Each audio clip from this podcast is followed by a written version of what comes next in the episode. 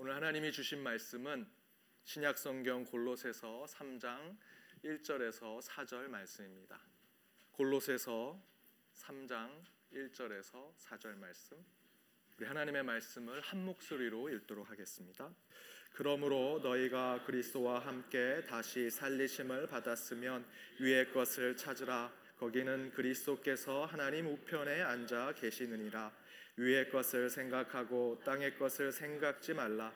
이는 너희가 죽었고 너희 생명이 그리스도와 함께 하나님 안에 감추었음이니라. 우리 생명이신 그리스도께서 나타나실 그때에 너희도 그와 함께 영광 중에 나타나리라. 아멘.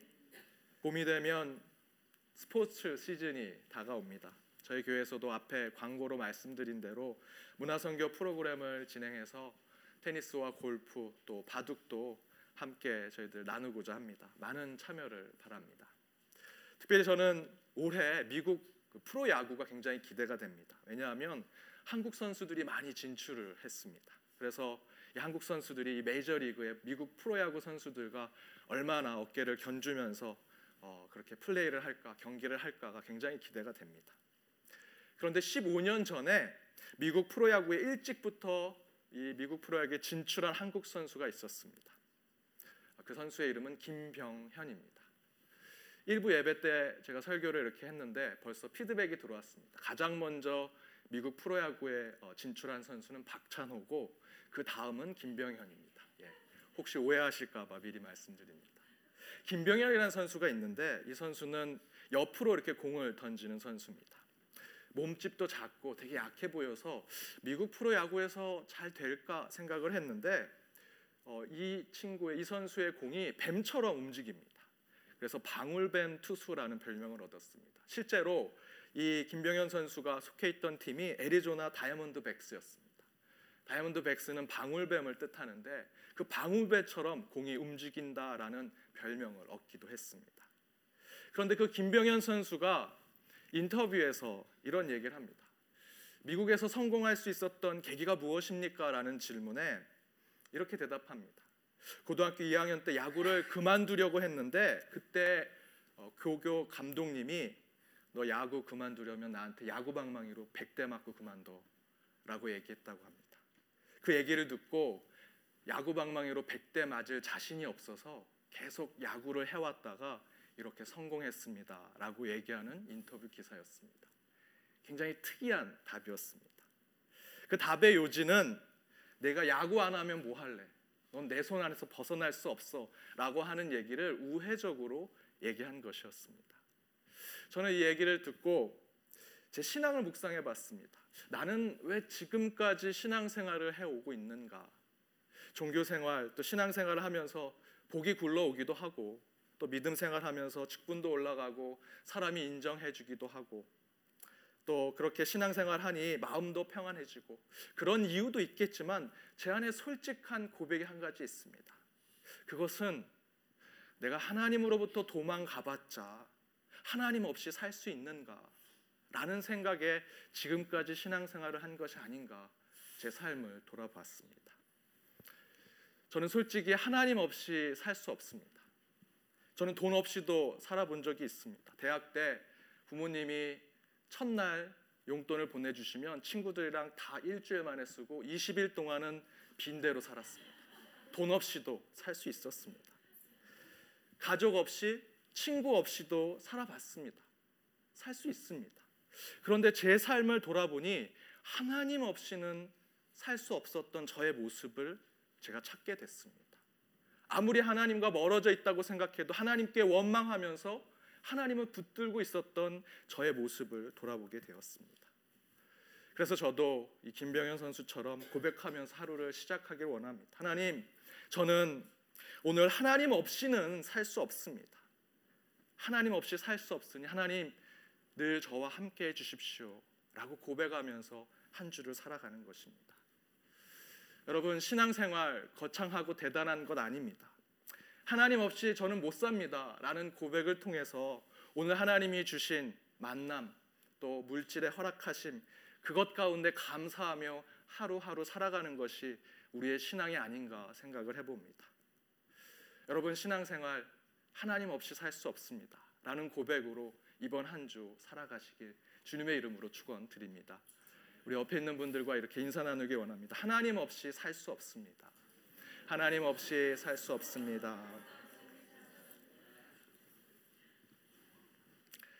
우리 하나님 없이 살 수 없습니다. 늘 그 고백이 여러분 하루의 시작에서부터 시작하길 바랍니다.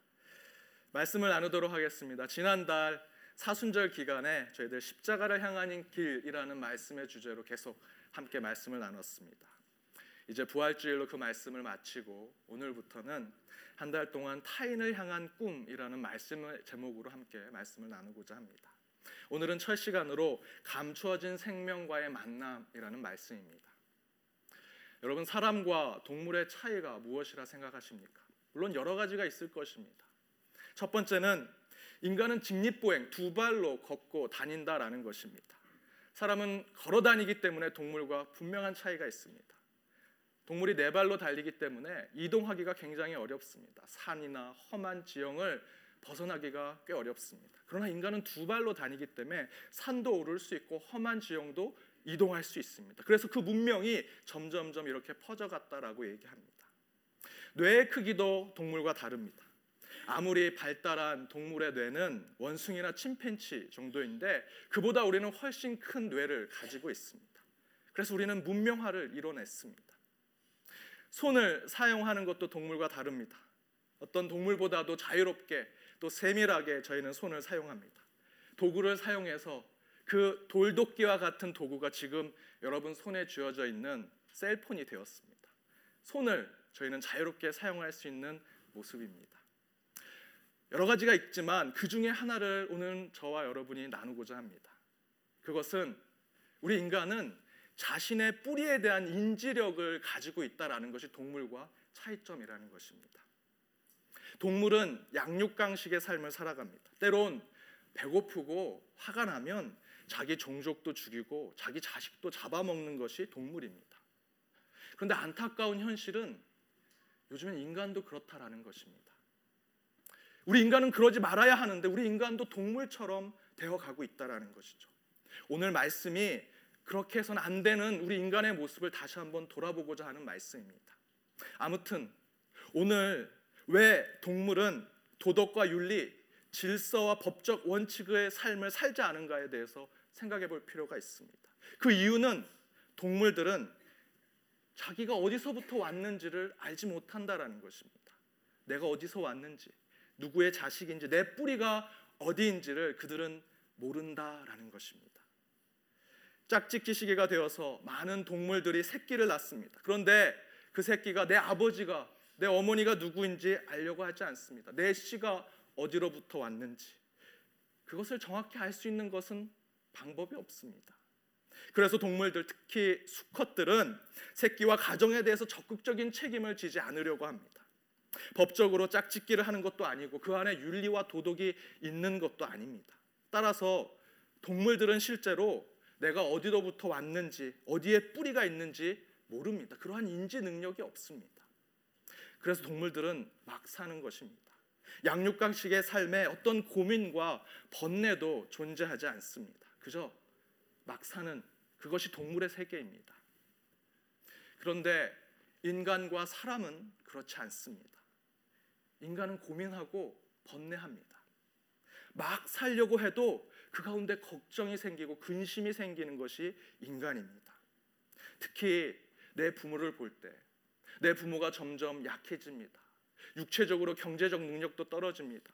오히려 내게 불편한 존재가 되는 것 같지만 인간은 절대로 동물처럼 내 부모를 해하지 않습니다. 죽이지 않습니다. 멀리 떠나지 않습니다. 오히려 그 부모를 더 섬기려고 합니다. 그것이 인간입니다. 왜냐하면 인간은 뿌리에 대한 인지력을 가지고 있기 때문입니다. 사람들은 자신의 뿌리를 압니다. 내가 누구의 자식이고 누가 나의 부모인지 알고 있습니다. 혹시 뿌리를 모르거나 잊어버렸다면 인간은 자신의 뿌리를 찾고자 하는 그런 본성을 가지고 있습니다. 그것이 인간입니다. 그래서 인간은 최소한의 도덕적인 삶을 살아가는 것입니다. 제가 사우스에 있는 어, 흑인 교회를 방문한 적이 있습니다. 보통 교회 가면 세계 지도가 이렇게 붙어 있고 그곳에 선교지에 핀으로 꽂아놓고 여기에 우리가 선교를 합니다라고 그 세계 지도를 선교 지도처럼 만들어 놓습니다. 그런데 그 African American 그 사람들이 모여 있는 그 교회 갔더니 그 흑인 교회 갔더니 거기는 아프리카 지도가 이렇게 있었습니다. 거기에 핀을 이렇게 꽂아놨습니다. 그리고 그곳에마다 이름이 쓰여져 있었습니다.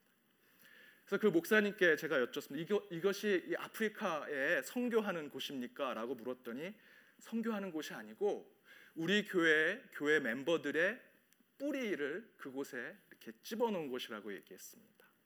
그 교회가 갖고 있는 프로젝트 중에 하나가 그들이 다 미국 땅에 올 때 노예로 왔었고 자신의 조상들이 미국이 아니라 아프리카에 살았다면 그 뿌리가 어딘지 나는 가나 사람인지 나이지리아 사람인지 나는 남아프리카 공화국 사람인지를 알기 위해서 그 프로젝트를 하고 있는데 그 가운데 자신의 뿌리를 찾은 사람들이 그곳에 핀을 꽂아 놓은 것입니다. 그리고 그 마을에 성교 후원도 하고 교회도 짓는 그런 프로젝트를 그들이 하고 있었습니다.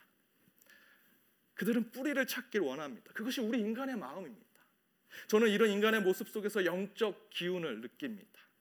인간은 나는 어디서 왔는가라는 물음에 영적 응답이 필요합니다. 내 몸뚱아리가 인간의 삶의 전부가 아니라면 분명히 우리는 우리 내면 속에서 느끼는 영적 뿌리가 있음을 인정해야 하고 그 가운데 우리 영혼의 출발이 내적 존재 기반으로부터 오는 것을 깨달아야 할 것입니다. 그것이 인간과 동물의 분명한 구별점을 보여주는 것이고 더 나아가서는 내적 존재 기반을 찾는 것이 우리 그리스도인들에게는 진정한 영적인 삶, 곧 신앙임을 알아야 할 것입니다. 그래서 저는 우리의 인간의 뿌리 곧 내적인 존재 기반을 찾는 것이 신앙 가운데 특별히 타인을 향한 그리스도인의 삶을 추구하는 것에 매우 중요한 기초가 있다라고 오늘 말씀을 통해 여러분과 함께 나누고자 합니다. 왜냐하면 적어도 우리 인간은 다른 사람을 만날 때 겉으로 보이는 육체적인 껍데기를 보고 만나는 것이 아니기 때문입니다. 절대로 육체적인 욕망을 채우기 위해서 만남을 이루는 것이 아닙니다. 오히려 우리 인간이 서로 만나고 관계에서 공동체를 이루는 것은 우리 인간의 영적인 영역을 서로 공감하고 대화하고 연결시키기 위해서 우리는 지금 이와 같이 공동체를 만들고 있다라고 저는 믿습니다. 그렇다면 사람이 사람을 만나는 것은 영적인 사건이 되어야 합니다. 그런데 안타깝게도 요즘 시대에 SNS 또 인스턴트의 만남이 가득한 요즘 세상이 이 깊은 영적인 만남을 영적인 사건을 이루지 못하게 하고 있습니다. 더 중요한 것은 요즘 시대는 관계가 참 많습니다. 미팅도 많고 인간의 교류도 참 많은 시대입니다. 그럼에도 불구하고 저희들은 인간과 인간 사이에 불신이 더 많아졌습니다. 더 많이 싸우고 미워하고 다투고 있는 것입니다. 더 많은 설득의 방법이 있습니다. 대화의 이론이 있습니다. 관계의 기술이 있습니다. 그런 모든 것이 충만함에도 불구하고 여전히 우리는 더 싸우고 더 서로 미워합니다. 크게는 테러가 일어나고 전쟁이 일어나서 서로 죽이기까지 합니다. 그러나 적어도 우리 그리스도인들은 타인과의 만남, 타인과의 관계 속에서 단순한 만남과 관계에서 머무는 것이 아니라 그 가운데 영적 교류가 있는 것을 깨닫게 된다면 우리는 당연히 서로에 대해 존재 기반이 되는 곳을 서로 쉐어하고 서로 나누고 공감하는 것으로 상대방을 타인을 타자를 이해하고 수용하고 받아들이는 그런 모습을 우리는 가져야 할 것입니다. 그것이 그리스도인의 모습이고 우리 교회가 나아가는 모습이라 저는 믿습니다. 그렇다면 우리는 지금 옆에 있는 내 이웃, 내 옆에 있는 사람, 나와 생각이 완전히 다르고 다른 경험을 가지고 있고 다른 성격을 가진 타인과의 만남, 다른 사람과의 관계 속에서 서로 영적인 존재 기반을 깨닫는 것으로 어떻게 우리의 신앙을 더욱더 앞으로 나아가게 할 수 있는가? 오늘 말씀 그 말씀을 함께 나누고자 하는 것입니다. 그런데 바로 그 본문에 대한 말씀이 오늘 우리가 함께 읽은 성경 말씀 속에 있습니다. 우리가 찾고자 하는 우리 인간의 영적 존재 기반이 오늘 본문에서 잘 설명되어 있다라는 것입니다. 오늘 말씀을 함께 읽어보도록 하겠습니다. 오늘 말씀 골로새서 3장 3절과 4절을 읽도록 하겠습니다. 3절과 4절입니다. 이는 너희가 죽었고 너희 생명이 그리스도와 함께 하나님 안에 감추었음이니라 우리 생명이신 그리스도께서 나타나실 그때에 너희도 그와 함께 영광 중에 나타나니라 아멘. 우리의 존재의 기반은 예수 그리스도의 십자가 사건 속에 우리도 그 십자가에 함께 죽게 됩니다. 예수님이 죽으셔서 우리도 함께 죽게 되지만 그곳에 머물지 않습니다. 갈라디아서 2장 20절 말씀대로 우리가 십자가에 함께 죽었지만 그 가운데 다시 예수 그리스도와 함께 부활합니다. 그 부활한 우리의 생명은 오늘 본문의 말씀대로 하나님 안에 감추어진다라고 설명하고 있습니다. 그래서 그 생명은 함부로 나타나지 않습니다. 전에는 영적인 깊이 없이 서로 만남과 관계를 이루었지만 이제는 예수 그리스도의 십자가를 통해서 우리는 그 새롭게 부활하고 새로운 생명이 하나님 안에 감추어졌을 때 오늘 본문의 말씀대로 특별히 4절의 말씀대로 이제 그리스도가 나타날 때 우리의 생명도 영광 중에 드러나는 것입니다. 따라서 우리가 타인과 타자를 만날 때 우리는 그리스도의 영광 가운데 그 영적인 사건들을 경험해야 하는 것입니다. 우리의 영적인 존재 기반은 하나님 안에 있는 것입니다. 동물의 세계라는 TV 프로그램을 제가 본 적이 있습니다. 그곳에 매가 한 새 둥지를 공격합니다. 근데 한 새가 그 둥지에 앉아서 계속 매그 공격을 이겨냅니다. 깃털이 뜯기고 피가 납니다. 그럼에도 끝까지 그 둥지를 지켜냅니다. 매가 계속 공격하다 지쳐서 멀리 날아갑니다. 그때 어미새가 그 날개를 쭉 다시 폈던 날개를 다시 접었는데 그 안에 새끼 새가 다섯 마리 여섯 마리가 그 안에 있었습니다. 그 어미새가 죽기 살기로 매의 공격을 이겨냈던 이유는 바로 거기에 있었습니다. 그 새끼를 보호하기 위해서 자신의 살이 뜯겨지고 깃털이 뜯겨지고 죽기 직전까지 갔음에도 불구하고 끝까지 그 둥지를 보호했던 이유는 거기에 새끼가 있었기 때문입니다. 바로 오늘 우리 말씀 가운데 우리의 생명이 하나님 안에 감추어져 있다라는 뜻은 매 공격에도 완전한 보호를 받는 우리의 생명이 그렇게 보호받고 있음을 설명하고 있는 것입니다. 그곳에 있으면 저와 여러분은 늘 온전한 신앙의 삶을 살아갈 수 있습니다. 각각의 개인의 삶도 잘 지켜질 수 있습니다. 더불어 다른 사람을 만나도 그 안에 근심과 걱정이 있을 리가 없습니다. 온전한 관계, 온전한 공동체가 이 가운데 분명히 만들어질 것입니다. 그런데 안타깝게도 그런 모습이 잘 드러나지 않습니다. 사람을 만나면 우리는 근심이 생깁니다. 타인과의 관계 속에서 걱정과 아픔이 더욱더 많아지는 것이 우리 신앙의 모습입니다. 교회에서 설문조사를 했습니다. 여자 성도님들께 여러분의 신앙생활에 가장 방해가 되는 사람이 누구입니까? 라고 질문했더니 압도적인 1위가 남편이었습니다. 제가 예전 교회에서 큐티 모임을 하는데 우리 여자 성도님들과 함께 모임을 갔습니다. 그 가운데 남자는 저 혼자입니다. 저희 교회 QT 모임을 얘기하는 것이 절대 아닙니다.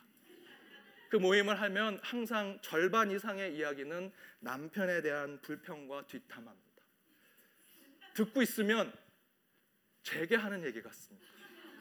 제가 가시방석에 앉아 있는 것 같습니다. 우리 교회 QT 모임이 절대로 아닙니다.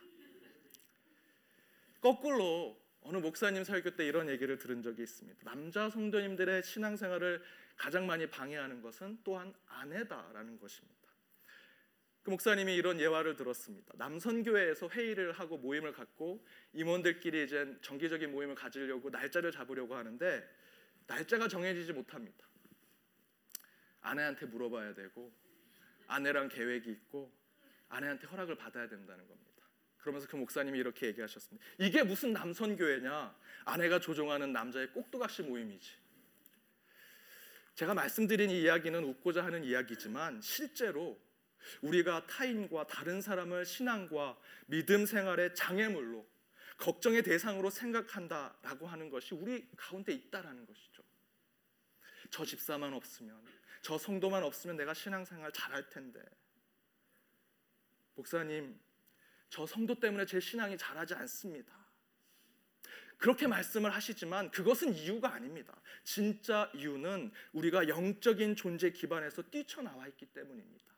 즉 영적 존재를 부정하는 삶을 살고 있기 때문에 우리 신앙이 자라지 못하는 거예요. 타인 때문에, 다른 사람 때문에. 그 이유는 우리가 영적 존재 기반에 있지 않다는 것을 증명하는 것입니다. 영적 존재 기반은 하나님 안에 있는 것인데 하나님 밖에서 살려고 하고 하나님 없이 관계하고 존재하려고 하기 때문에 관계가 깨어지고 망가지고 갈라지게 되는 것이다라는 것입니다. 물고기가 물 밖에 있으면 어떻습니까? 펄쩍펄쩍 뜁니다. 어느 누구도 그 물고기를 손으로 잡으려고 하지 않습니다. 지칠 때까지 놔두다가 잠잠해지면 물통 속에 넣습니다. 왜 물고기가 그렇게 밖에 나오면 펄쩍펄쩍 뜁니까? 자, 기의 존재 기반 밖에 있기 때문에 그 물 밖에 있는 물고기는 그곳에서 펄쩍펄쩍 뛸 수밖에 없습니다. 그렇게 뛰게 되면 어느 누구도 물고기와 관계하지 않습니다. 손을 대지 않으려고 합니다. 존재 기반을 벗어나면 어느 누구도 온전한 모습을 보여줄 수 없습니다. 물고기가 물고기다운 모습을 보이려면 바르고 온전한 관계를 위해서 물 속에 있어야 합니다. 자신의 존재 기반에 있어야 하는 것입니다.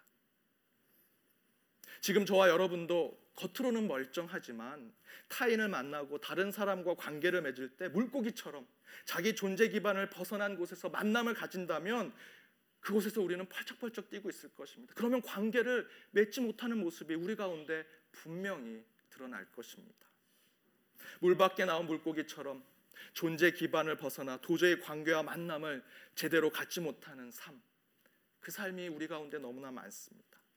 더 놀라운 것은 그런 삶이 없어야 하는 교회 가운데서도 있다라는 것입니다. 우리 가정 가운데서도 그렇다는 것입니다. 부모와 자녀, 남편과 아내, 형제들끼리도 그러지 말아야 할 그곳에서도 그렇게 존재 기반을 벗어난 도저히 관계와 만남을 이룰 수 있는 이룰 수 없는 모습이 우리 가운데 너무 많다라는 것입니다. 따라서 우리는 다시 우리의 영적 존재 기반으로 돌아가고 회복해야 합니다. 그 존재 기반을 공유하고 쇠여하고 연결하는 만남을 가져야만 우리는 타인을 향해서 온전한 관계를 맺을 수 있을 것입니다. 그렇다면 깨어지고 부서진 타인과의 관계를 회복하기 위해서 우리가 다시 우리의 영적 존재 기반 곧 하나님 안에 감추어진 생명으로서의 삶, 그 신앙을 회복하는 것을 찾아야 할 것입니다. 여러 가지가 있지만 저는 두 가지를 여러분과 나누고자 합니다. 로버트 맨홀랜드라는 교수가 예수의 길에서 나를 만나다라는 책을 썼습니다. 그 가운데 여덟 가지의 이야기가 있지만 저는 오늘 두 가지를 여러분과 나누고자 합니다. 첫 번째는 두려움을 이겨야 한다라는 것입니다.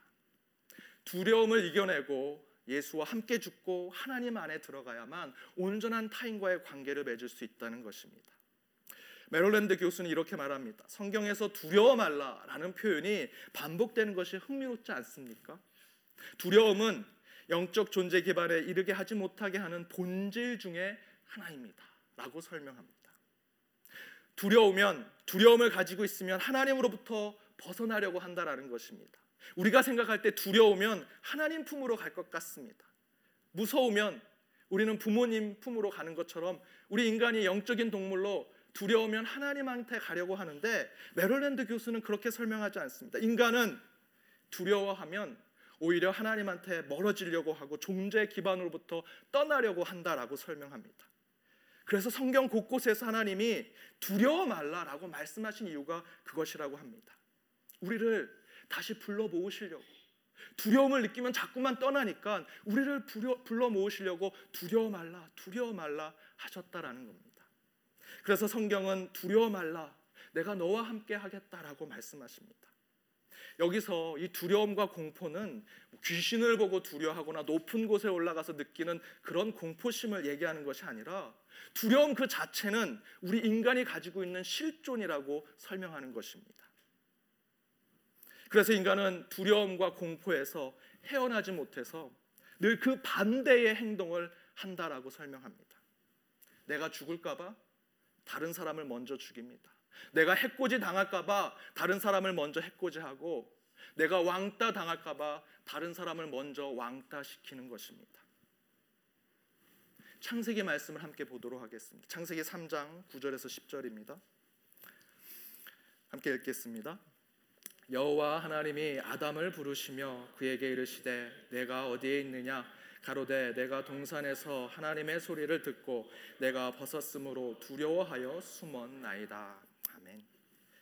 아담이 에덴 동산에서 범죄했습니다. 범죄는 곧 영적 기반으로부터 벗어나는 의미를 가지고 있습니다. 그때 성경은 인간이 범죄했을 때 가장 먼저 느꼈던 감정을 이렇게 설명합니다. 두려워하다. 범죄했을 때 우리 인간이 가지게 된 실존의 첫 번째 감정은 두려움입니다. 내가 벗은 것이 두려워 숨었다. 범죄 이전에 인간은 에덴 동산에서 모든 것에 온전하고 완벽한 관계를 가지고 있었습니다. 하나님과의 관계, 아담과 하와, 사람과의 관계, 사람과 에덴 동산의 자연 환경과의 관계 모든 것이 완벽하고 온전했습니다. 그러나 선악과를 따먹는 죄를 저지른 후 인간은 어떻게 됐습니까? 두려움과 공포의 존재가 됐습니다. 하나님의 영적 존재 기반에서 벗어난 인간은 두려움에 빠지게 되고 그것이 모든 관계를 깨지게 만듭니다. 또 한 구절의 말씀을 나누도록 하겠습니다. 여러분, 예수님이 무리를 걸어서 오십니다. 그때 베드로가 그것을 보고 저도 무리를 걷게 해 주십시오. 그때 예수님이 걸으라 하십니다. 베드로가 그 말씀을 보고 예수님을 바라보고 걸을 때 무리를 걷게 됩니다. 여기서 말하는 무리를 걷는 것, 사람이 어떻게 무리를 걸을 수 있냐? 그것에 대한 일차원적인 설명을 이 말씀에서 하려고 하는 것이 아닙니다. 이곳에서 말씀하려고 하는 것은 베드로가 온전한 영적 존재 기반에 서 있었을 때 그 위를 걸을 수 있다라는 것입니다. 그렇게 하나님께 갈 수 있다라는 것입니다. 그런데 말씀에 보면 베드로가 곧 물에 빠집니다. 왜 빠집니까? 마태복음 14장 30절 말씀 우리 함께 읽어보도록 하겠습니다. 함께 읽겠습니다. 바람을 보고 무서워 빠져가는지라 소리질러 가로되 주여 나를 구원하소서. 아멘. 베드로가 무리를 걷는 것은 하나님 안에 있어서 그렇습니다. 감추어진 생명으로 영적 존재의 기반을 걸었던 것입니다. 그러나 베드로는 바람을 보고 무서워합니다. 두려워합니다. 그래서 물에 빠지는 것입니다. 그렇게 물에 빠지는 것은 그냥 물 아래로 빠지는 것이 아니라 인간의 두려움, 공포라는 실존 그 자체에 빠지는 것을 설명하는 것입니다. 곧 에덴에 범죄했던 아담의 모습으로 돌아가는 것입니다. 두려워하는 존재가 되면 관계가 깨집니다. 만남은 순수할 수 없고 인간적인 연결은 파괴되고 끊어지게 될 것입니다. 하나님이 무서운 존재가 된다고 생각해 보십시오. 하나님이 너무나 두려운 존재입니다. 심판만 하시고 처벌만 하시는 분이십니다. 그러면 여러분 신앙생활 잘 되겠습니까? 여러분의 남편과 아내, 여러분의 부모가 어느 순간 무섭고 공포스러운 존재가 된다고 생각해 보십시오. 같이 잘 수도 없고 같이 집에 있을 수도 없습니다. 내 자신이 공포와 두려움에 빠지면 우리는 절대로 온전한 관계와 만남을 이룰 수 없는 것입니다. 내가 공포의 대상, 두려움의 대상이 되고 그런 존재를 가지게 되면 타인도 똑같이 그렇게 인식하게 되는 것입니다. 두려움의 안경으로, 공포의 안경으로 타인을 보게 되는 것입니다. 따라서 여러분, 반드시 우리는 우리의 존재의 기반을 회복해야 합니다. 우리의 영적 존재의 기반은 오늘 본문의 말씀대로 하나님 안에 있습니다. 그리스도와 함께 죽고 하나님 안에 숨겨진 생명이 될 때 비로소 온전한 관계와 만남, 삶의 나눔과 연결을 타인과 할 수 있는 것입니다.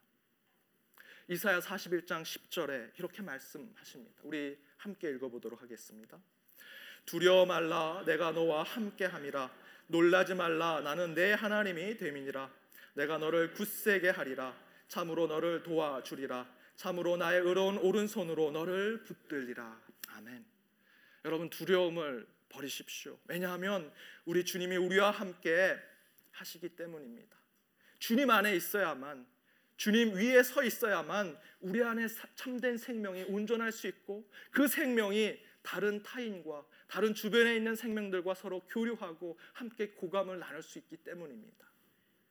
바로 그때 그 영적 존재 기반 위에 우리가 서 있을 때 타인과의 온전한 관계가 이루어짐을 우리는 깨달아야 할 것입니다.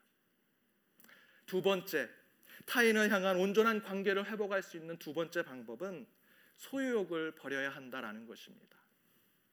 소유욕을 버리고 예수님처럼 여러분 손에 난 그 목자국에 아무것도 쥐지 않은 채 다른 사람의 손을 붙잡을 때 그때 우리는 온전한 관계를 이룰 수 있다라는 것입니다.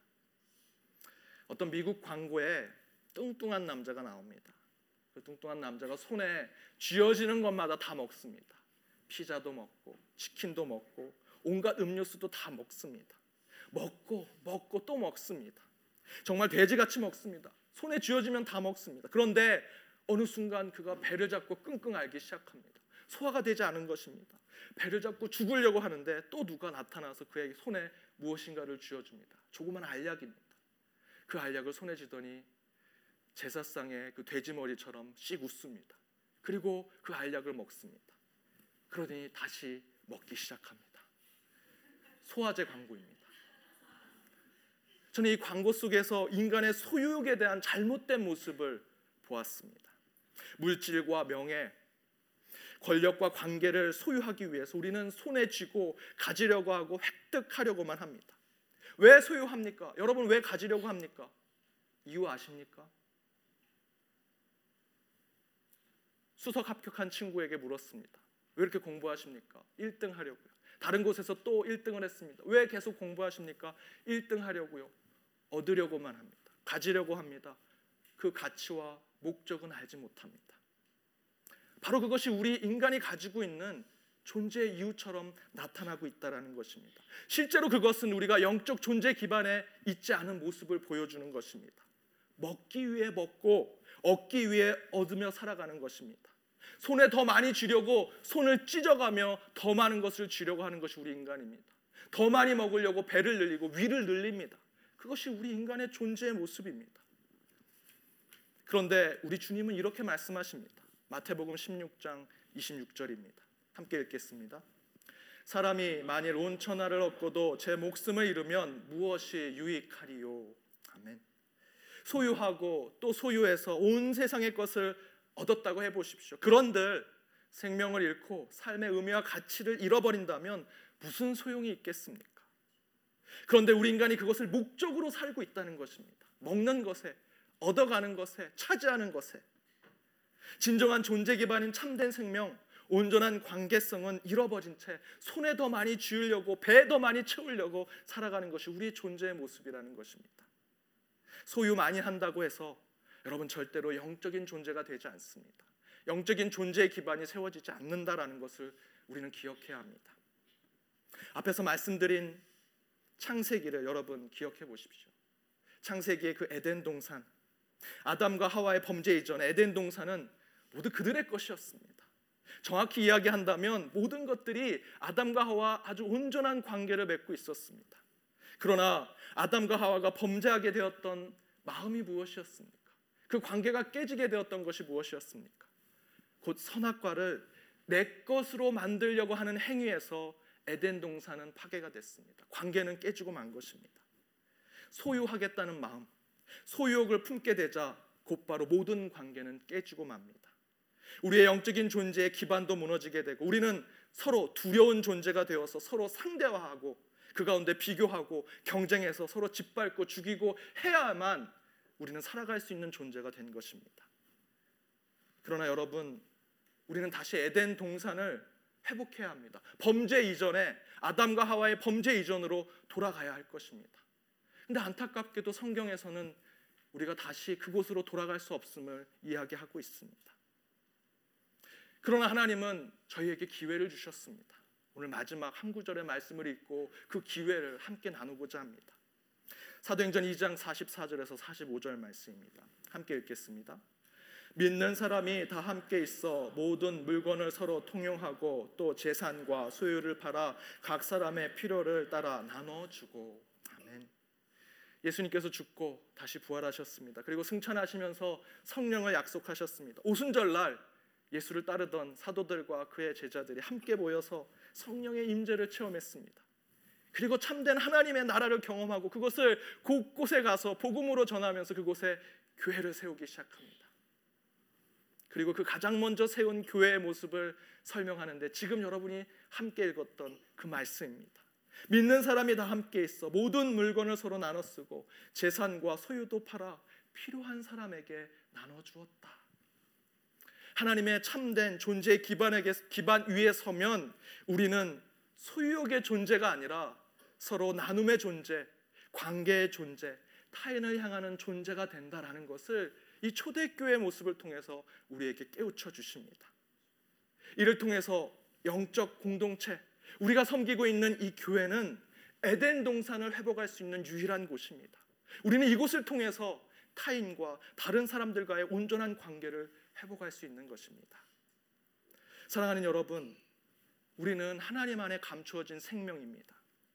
분명히 영적 존재 기반 위에 우리가 서 있는다면 온전한 관계를 맺을 수 있고 온전한 만남과 나눔도 이룰 수 있습니다. 그러나 우리 안에 원초적인 인간의 모습이 드러나 두려움과 소유욕에 빠져서 존재 기반으로부터 벗어나 여전히 다른 사람들과 싸우고 다투고 서로 죽이는 모습이 우리 가운데 있다면 오늘 이 시간 주님 앞에 회개하십시오. 우리는 오늘 본문의 말씀대로 예수님과 함께 죽어서 이제 우리의 생명이 하나님 안에 감추어져 있는 그대로 있습니다. 그곳에 머물러서는 안 되겠습니다. 그곳에 뿌리를 내려야 합니다. 그 뿌리가 이 교회에 드러나기를 간절히 원합니다. 그리하여 바른 관계, 온전한 관계가 타인과의 만남 속에 세상과의 만남 속에 온전히 드러나서 그 가운데 온전한 하나님 나라를 세우는 저와 여러분이 되기를 주님의 이름으로 축원드립니다. 함께 기도하겠습니다. 사랑의 하나님, 우리의 영적 존재 기반을 회복하게 해 주심을 감사드립니다. 우리는 예수와 함께 죽어 하나님 안에 감추어진 생명으로 서로 만나고 관계하며 연결되어 있음을 오늘 말씀으로 깨닫습니다. 그러나 때로 두려움의 관계가 파괴되고 소유욕에 빠져 타인을 경쟁과 지배의 대상으로 삼고자 했던 우리의 죄된 모습을 용서하여 주옵소서. 오직 주 안에 머물러 온전한 관계를 맺어가는 참된 그리스도인이 되게 하여 주옵시고 타인을 향한 바른 신앙의 마음을 품고 귀한 만남과 관계를 맺으며 살게 하여 주옵소서. 우리가 가는 곳이 에덴 동산의 회복, 하나님 나라가 세워지는 곳이 되게 하여 주옵소서. 이 모든 말씀 예수님의 이름으로 기도드립니다. 아멘.